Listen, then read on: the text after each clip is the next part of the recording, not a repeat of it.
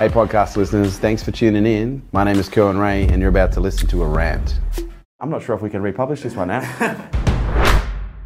How Linda do you Marie. stop making excuses and terminate employees who refuse to perform and really just don't fit the performance heights of the rest of your team without feeling guilty? Fire them. Like, just make.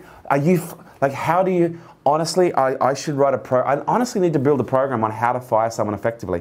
Look, the reality is, first things first, you've got to understand the level of damage that you're doing, the, the example that you're setting, the standard that you're upholding as a result of holding on to people that don't perform is disgraceful. You literally enable other people to perform at higher levels by paying people not to perform. Like imagine this, imagine, imagine hiring someone, bringing them in, and they don't perform, and you pay them anyway. And as a result, by virtue of you paying them, you're literally endorsing them, you're endorsing their performance to the entire rest of the team, saying, guys, if you do not perform, you will still have a job here and you'll still get paid. So for us, when someone doesn't fit, if they're not performing, we apply pressure. And not pressure in the forms of, we apply pressure in the forms of expectation. There's no aggression, there's no, um, there's no bullying. It's just we apply a pressure through expectation of performance. And if they don't make it, you sit down and have the conversation. So, so how do you think you're going? Do you think you're performing at the level that is required in order to keep your job here?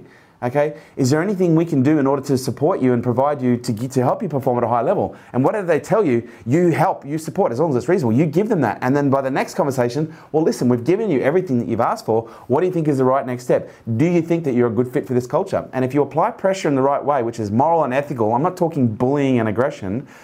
99% of cases, people will self-select and go, you know what? I'm actually not a fit for this culture.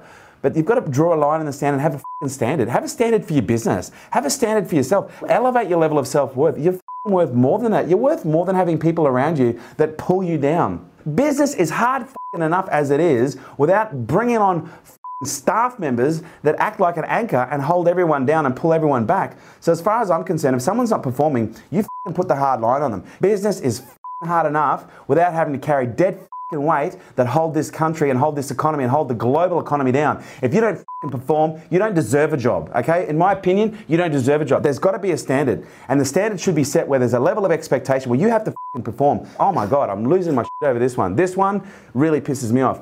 I'm not sure if we can republish this one now. Draw a line, hold the standard, and just enforce it.